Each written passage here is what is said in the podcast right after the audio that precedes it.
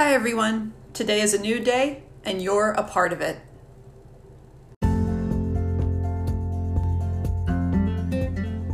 Join me, Dr. Megs, for short stories and quick tips to boost your mood and your productivity.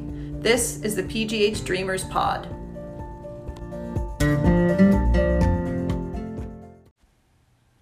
Wrapped up in our own day to day, we can all use a reminder. Here are five ways to be a better friend. Number one, reach out first. Don't wait for your friend to contact you. If they're important enough, be proactive. Number two, be considerate. Even our best of friends may be going through a lot at any given moment. Regardless, their life is different than yours.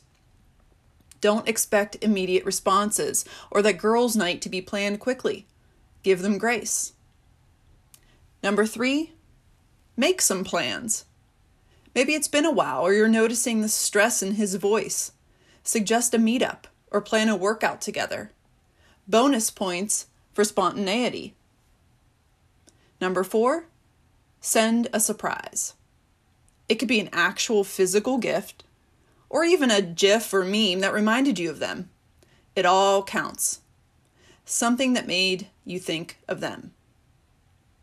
And number five, ask about them. Often, we get into a rhythm with a friend where we sit around for 30 minutes and never find out what's truly going on inside the other person. Maybe you're a monopolizer, or just having too much fun reminiscing.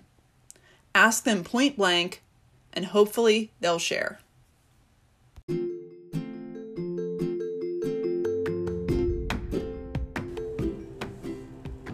Are you feeling stuck?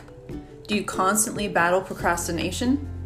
Are you hoping to achieve more but just need that extra push? Then accountability can work for you.